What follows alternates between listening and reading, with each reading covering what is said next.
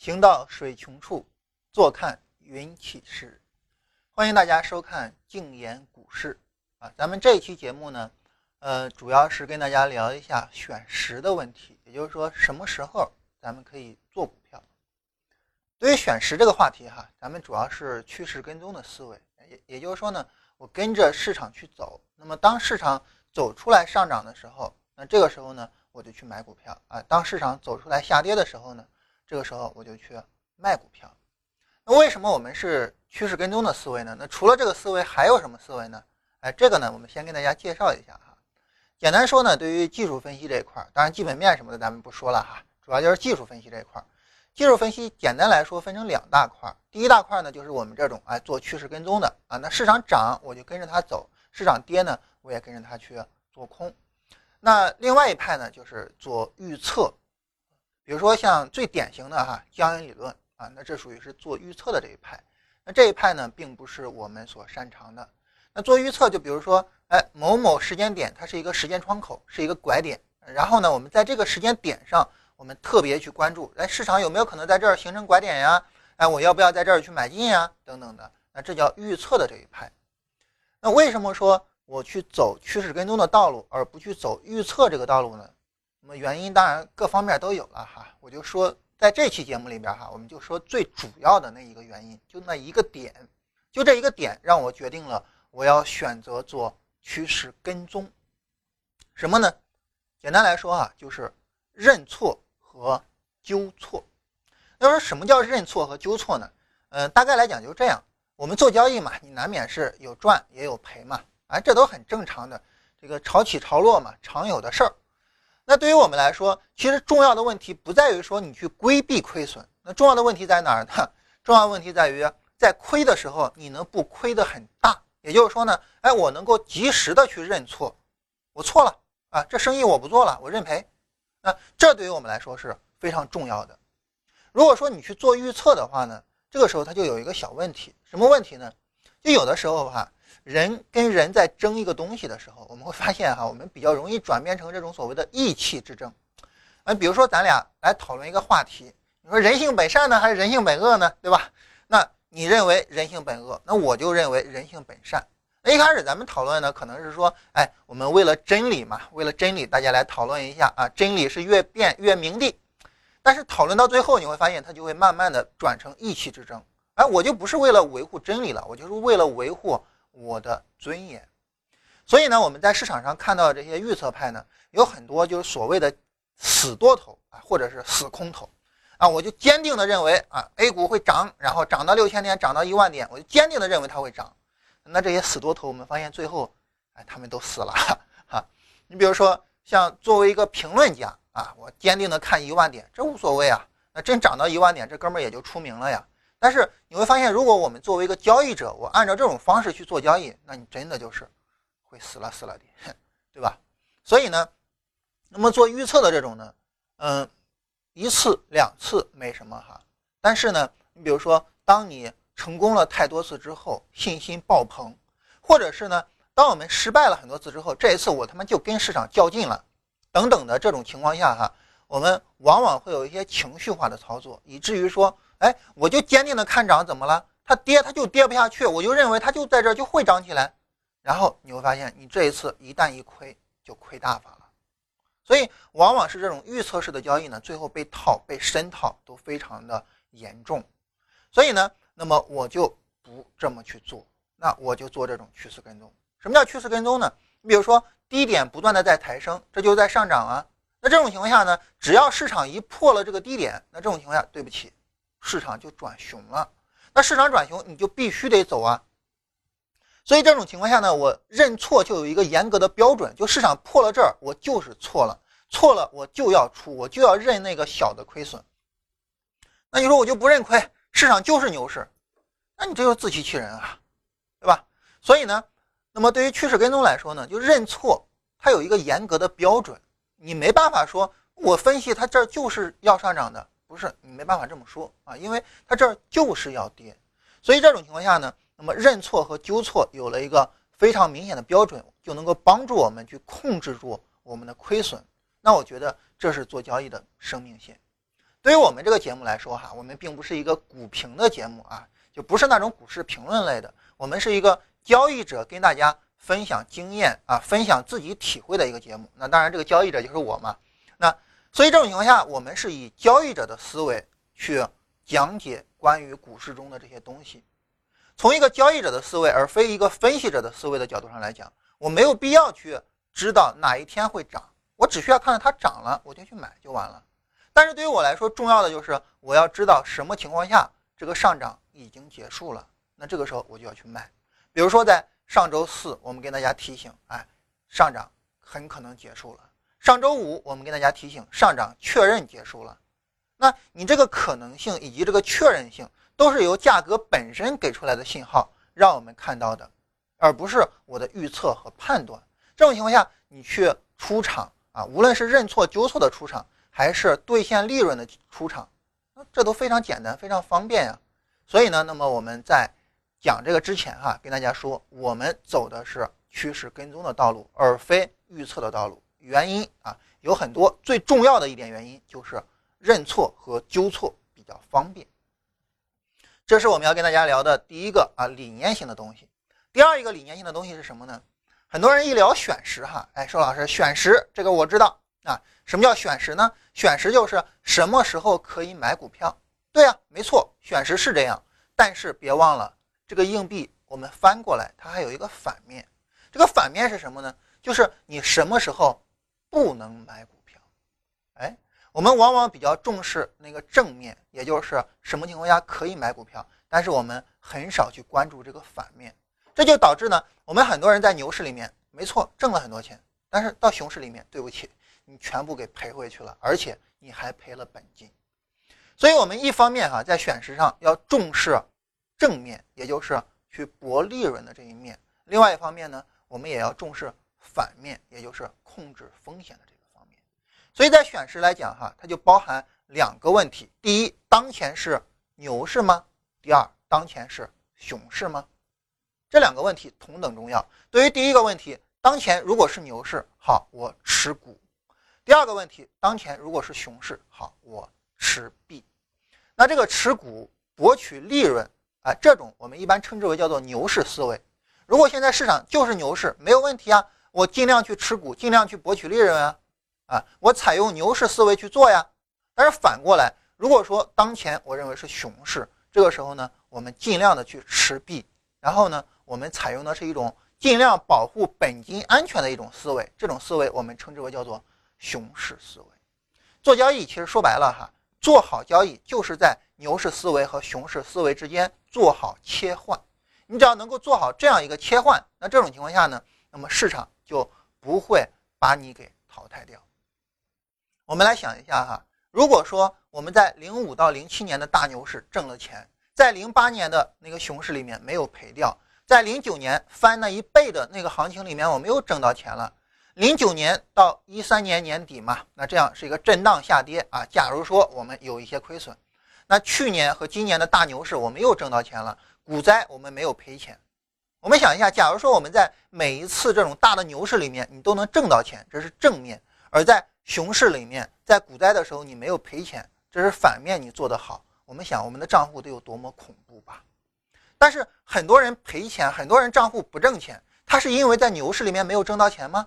不是啊，他是因为在熊市里面利润没有守得住啊。所以这种情况下，那么我们在这里跟大家讲的第二个理念就是，那么我们不仅仅是要关注正面，也就是熊市我要挣钱的，呃，不好意思说错了哈，牛市我要挣钱的这种牛市思维，我们也要关注反面，就是在熊市里我要避免赔钱的这种熊市思维。只有我们能够掌握好这两个，而不是你着急在任何市场行情里面挣钱，这个时候我们才有可能把交易做好。所以说，哎，这个时候我们需要问自己一个问题，就在心理上你准备好了空仓吗？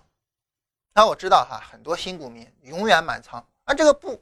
不瞒大家说哈，我自己也这样啊，我刚一开始做股票的时候我也是永远满仓啊啊，然后你比如说我卖掉这一只股票，我会马上买另外一只。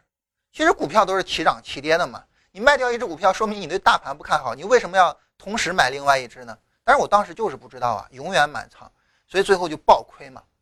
那后来我渐渐明白了，市场里面不应该只有正面的牛市思维，我们应该正反两个方面的辩证思维。哎，所以你准备好空仓了吗？哎，这对你来说哈是一个比较有意思的问题。好，这是我们要聊的第二个理念。那这两个道理都聊完了哈，下面就我们就该说具体的方法了啊。也就是说，你说重要的是判断牛市和熊市，那好，那我们用什么方法去判断呢？技术分析嘛，当然我们用技术方法。在这里呢，我们使用两个技术方法综合去判断。也就是说呢，我们认为如果说我们只使用一个方法去判断哈，这个时候它可能会有点呃，比如说呃有效性不是那么强啊，所以呢我们用两个。一个呢是使用均线去判断啊，根据均线的倾斜来判断，这是一个我们比较常用的这种方法了哈。第二一个呢就是使用道氏理论去判断，也是根据高低点的这种突破去做判断。嗯，对于我们来说哈，我们一听这个均线的倾斜判断啊，一听道氏理论去判断，我不知道大家有没有心里面突然泛出来一个词儿哈，这个词儿叫什么呢？叫做滞后。一般研究均线的人或者研究道氏理论的人批评这两个东西啊，一般就从这个角度去批评，就说这玩意儿啊太滞后了。那这个呢确实是这样啊，确实是它存在着一定的滞后性，但是我们得想一下这个滞后性对我们意味着什么，以及我们要怎么样去处理它呢？哎，我们来看一下价格走势，我们来看看我们怎么用它，以及怎么样去面对这个滞后性。我们来看一下市场走势哈。那么比如说在上证指数的日线图里边哈，这个当时我一开始做股票的时候，一开始做交易的时候哈，哎，当时我拿到均线这个东西的时候，确实是心里边一喜哈，我觉得哎，终于找到一个特别好的一个交易方法了。嗯，怎么这么说呢？你比如说我们来看一下哈，如果说啊，我们把这个这个主标呃主图的这个坐标呢，我们来改一下，把主图设置呢，我们改成这种收盘线啊，当然它就变成了一个曲线了嘛，就是把收盘价连接在一起的这样一种曲线。对于这个曲线来说，其实我们有一种非常简单的交易方法，就是当曲线往上拐的时候，我就买进嘛，然后当曲线往下拐，我就卖出嘛，它再往上拐，我就买进嘛，就这是一种非常简单的交易方法。但是如果说我们直接在价格上使用这种简单的交易方法去做呢，它就会有一个问题啊，什么问题呢？就是它变得太频繁了啊，那么以至于说呢，那么它在这种比较小的啊、比较碎的这种行情里面，你看着它是上涨的哈，当然我们看我们在这儿买进，到这儿卖出，那实际上就没什么利润空间了嘛，对吧？所以呢，我看到均线就特别高兴，为什么呢？因为均线稳定啊啊，那么比如说均线在这儿往上拐，我买进去啊，到最后在这儿往下拐，我卖出，你看这个利润多丰厚啊！所以我当时就特别的兴奋啊，然后就想，那我以后是不是就能够直接操作均线了呀，我就不操作价格了，我去操作均线。但是当实际上我们去做的时候，我突然发现嗨，有问题啊！有什么问题呢？问题在于这儿啊，我们把 K 线图调出来，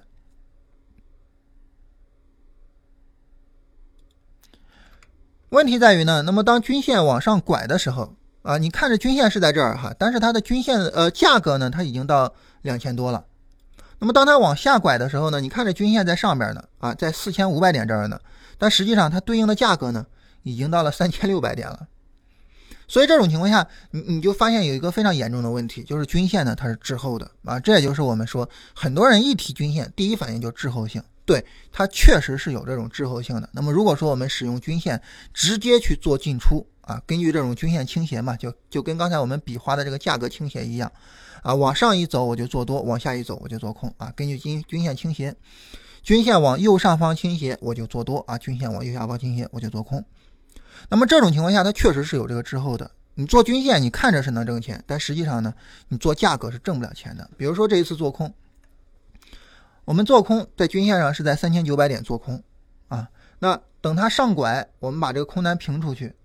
都到了三千六百点了。你看着是有一个很大的下跌哈，但实际上中间你根本就没有利润，所以这就是均线的滞后性的一个问题。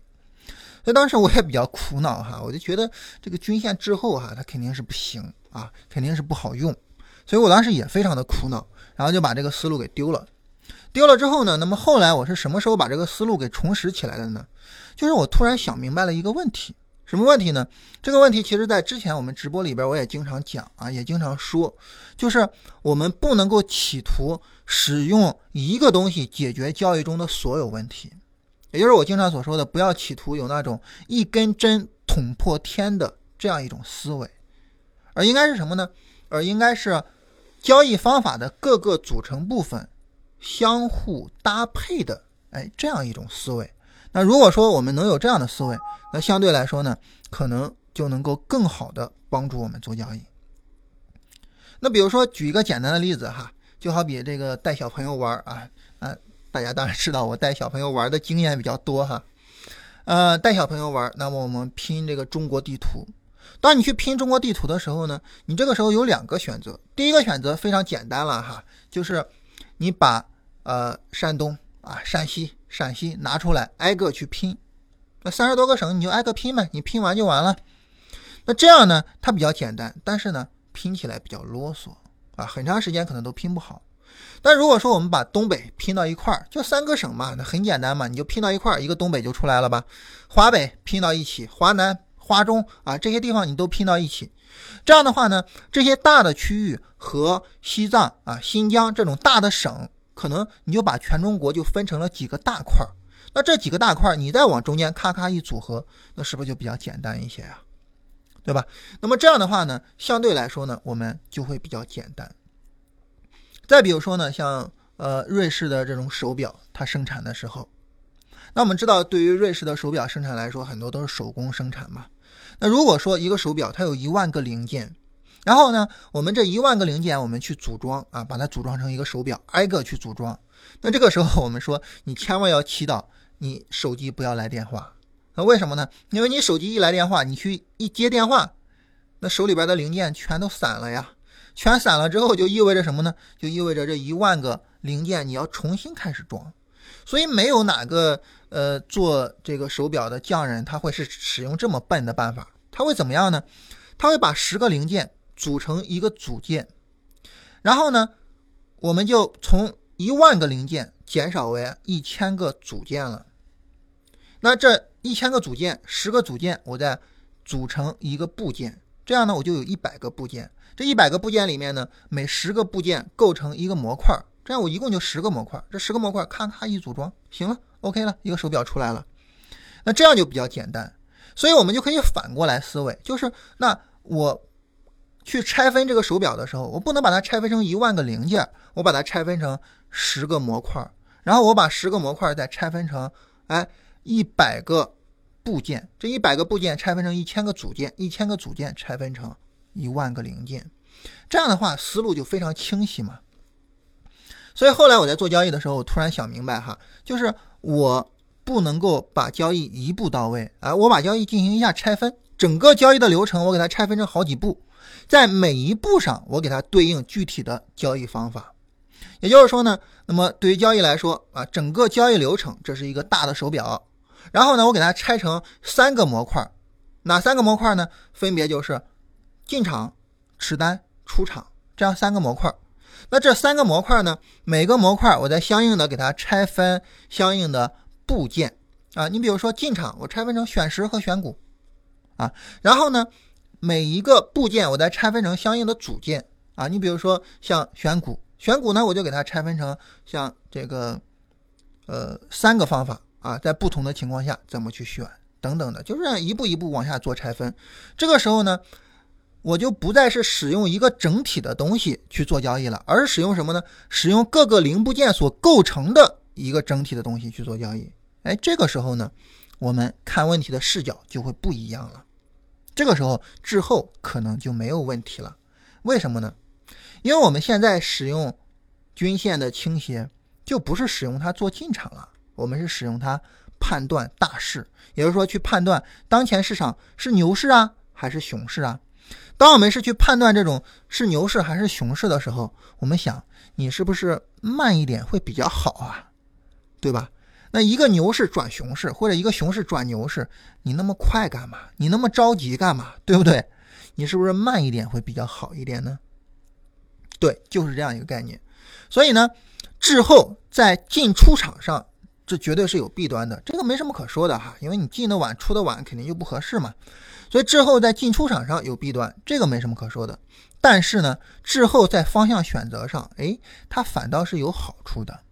所以正如同我们这个老祖宗说的一句话哈，叫做彼之毒药，我之蜜糖啊。那对于你来说这是一个坏的东西，这是毒药，那对于我来说我一口气喝下，为什么呢？因为它对于我来说它就是一个蜜糖啊，我喜欢啊。哎，所以呢，一个东西它不是说好坏啊，这世界上没有什么东西是直接的好或者是直接的坏，而是什么呢？而是我们怎么去用它。那对于均线倾斜来说，它当然是滞后的嘛，当然你如果说直接去使用它做进出，它当然不好嘛。但是你反过来说，如果你使用这个东西做方向性的判断，诶，它反倒是好的。所以这种情况下呢，那么我们就使用六十均线的倾斜去做方向的判断啊。那么当六十均线往右上方倾斜的时候，我们认为市场是牛市，我们在这里面买进。当然大家知道我们的总思路是顺着趋势的方向做波段操作嘛，这是我们的总思路啊。所以这种情况下呢，当均线往右上方倾斜的时候，我们就认为市场环境是牛市的市场环境。反过来呢，当均线往右下方倾斜的时候，我们就认为市场环境是一个熊市的市场环境啊，总体上就是这样。那当然大家可能会觉得说我直接看这个线比较复杂哈，在通达信里面你点工具，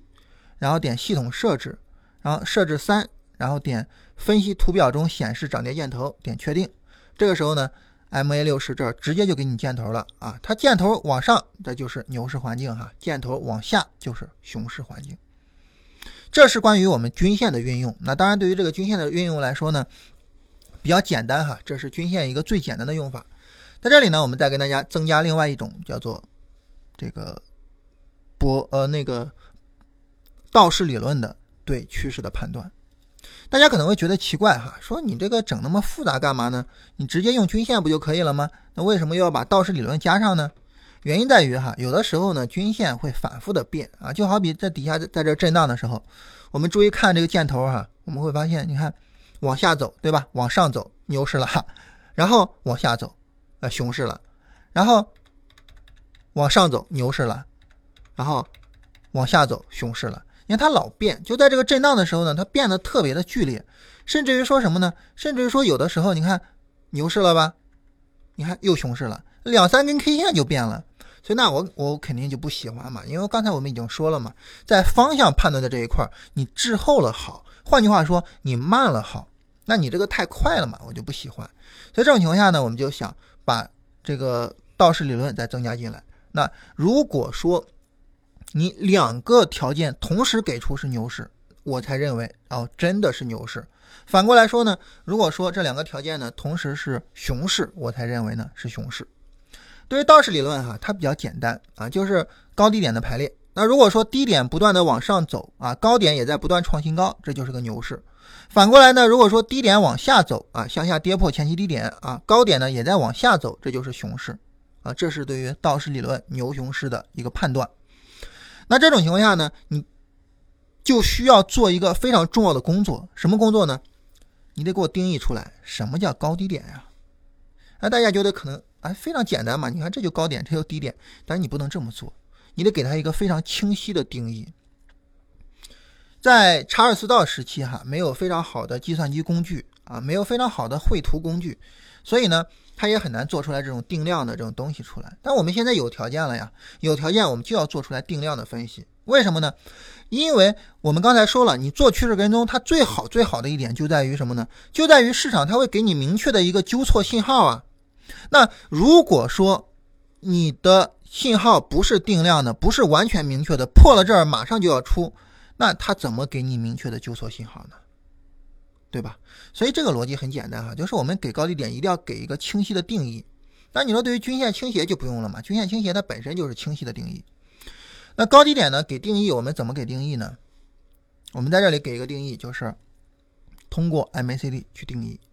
如果说 M A C D 的绿柱啊转成红柱了，那么在五月十四号转成红柱了嘛，那么在绿柱过程中的最低点就是我们认为有效的低点。反过来呢，那么当 M A C D 的红柱转成了绿柱，那么 M A C D 红柱过程中的最高点，我们就认为它是一个有效的高点啊。我们通过这种高低点啊，通过 M A C D 的红绿柱来定义高低点啊，我们使用这种方式去进行定义。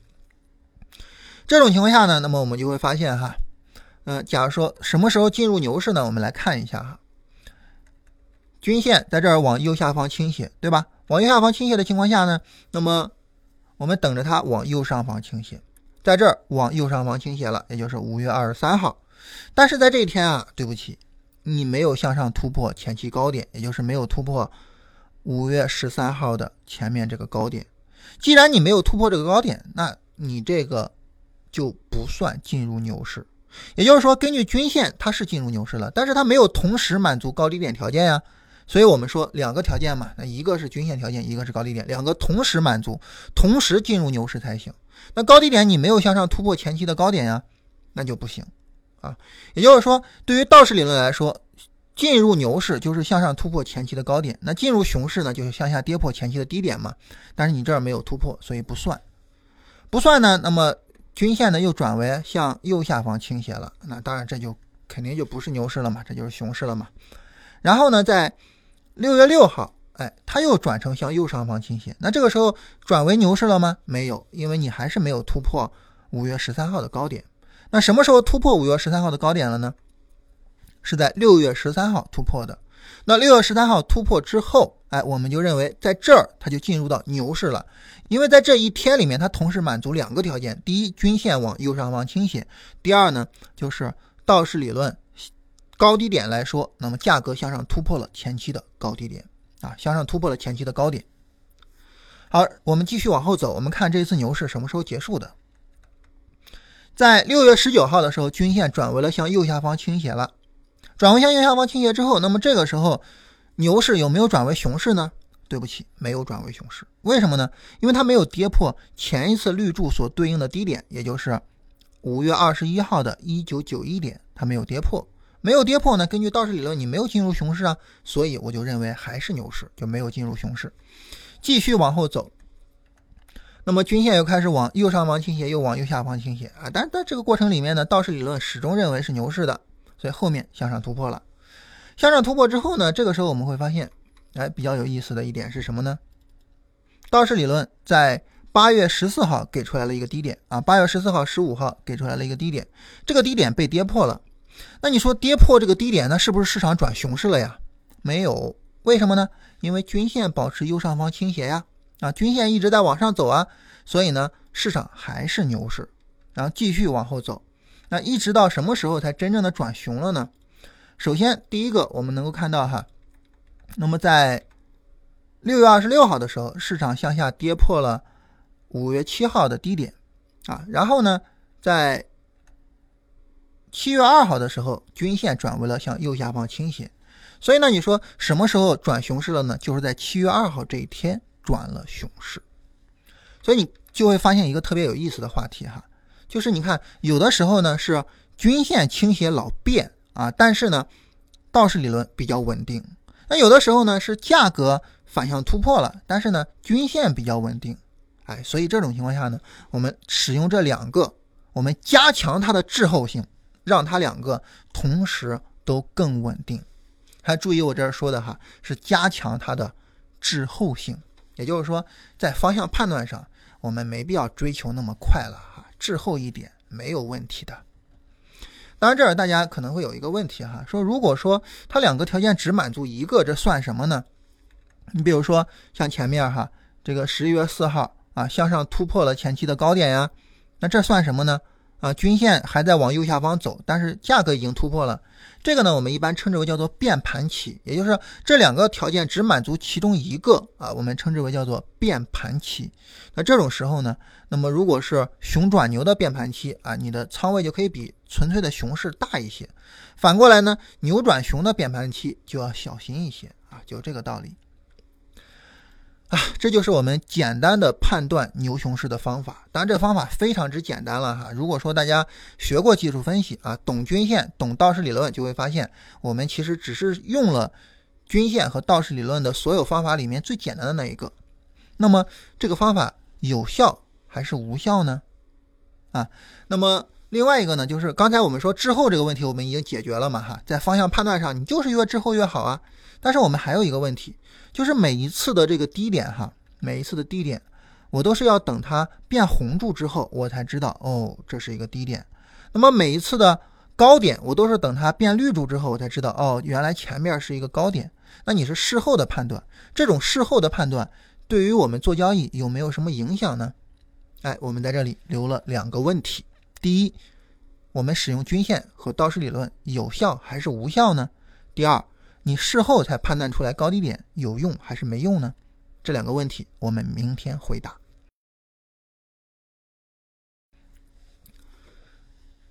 呃，今天收盘之后哈，我们来跟大家聊一下今天市场运行的逻辑啊，以及呢我们明天的操作。首先一个呢，我们来看一下今天是怎么运行的哈。今天市场运行的逻辑呢，大概是这样。昨天呢，我们说啊，市场在五分钟图上啊有一个背离，导致呢市场有一波反弹出来。那么在目前的市场走势里面，我们能够看到的是什么呢？就是今天的市场走势哈，就整个反弹还是比较强的啊，非常比较呃非常强的一个反弹。在反弹的时候呢，我们看今天上午有了一个五分钟的上涨过程中的背离走势。那我们知道背离它不会引发市场反转啊，或者说呃不是每一次背离都会引发市场反转啊，但是呢它会引发市场走一波比较大级别的回调啊，那这个回调呢会引导着 D F 回零轴啊，所以呢我们能够看到在五分钟图上呢 D F 也回了零轴，而在它回了零轴之后啊，市场结束了这一波大的回调，再度开始了上涨啊，这就是今天下午的这一波上涨的来历。那这波上涨之后呢，那么现在是再度的回调和上涨。那么如果这波上涨，也就是呃，从五分钟上来说哈，这波上涨如果向上没办法放大 M A C D 柱体，这种情况下呢，就有可能导致有可能哈导致整个反弹的结束啊，就有这种可能性。这是我们对于市场环境的一个判断。所以这种情况下呢，如果说明天市场不能够快速拉升，换句话说明天在五分钟图上能不能够快速的放大 M A C D 柱体的话，大家就要小心一点了，强反弹的那些单子可能就需要考虑出了。这是在五分钟上就今天整个市场运行的逻辑。另外一个，从我们自己的操作上，因为大家知道哈，我们做操作呢我们并不做五分钟这种级别嘛，那么我们根据三十分钟，那明天我们会聊一下三十分钟的方向选择怎么去选择哈。在三十分钟图上呢就比较简单一点啊，直接上线就可以做。那目前呢，那么价格还是运行在三十分钟图上，还是运行在六十线的下方啊，所以呢明天我们保持空仓的状态啊，这是我们明天的交易方式。呃另外呢，就是从日线上来说呢，保持昨天原有的判断哈，市场呢现在是一个牛市啊，但是呢就是牛市中的回调，整个回调还没有结束，所以呢我们耐心的等这次回调结束。这次能够进场仓位可以在 百分之六十 以上啊，不像之前哈我们控制在 百分之三十 以内等等的。选股来说怎么选呢？就是尽管我们现在并不开始选股哈，跟大家简单说一下选股的思路，就是在这一波回调的时候，回调的幅度要比大盘要小，这是我们总体的选股思路啊。好，这就是我们今天的内容。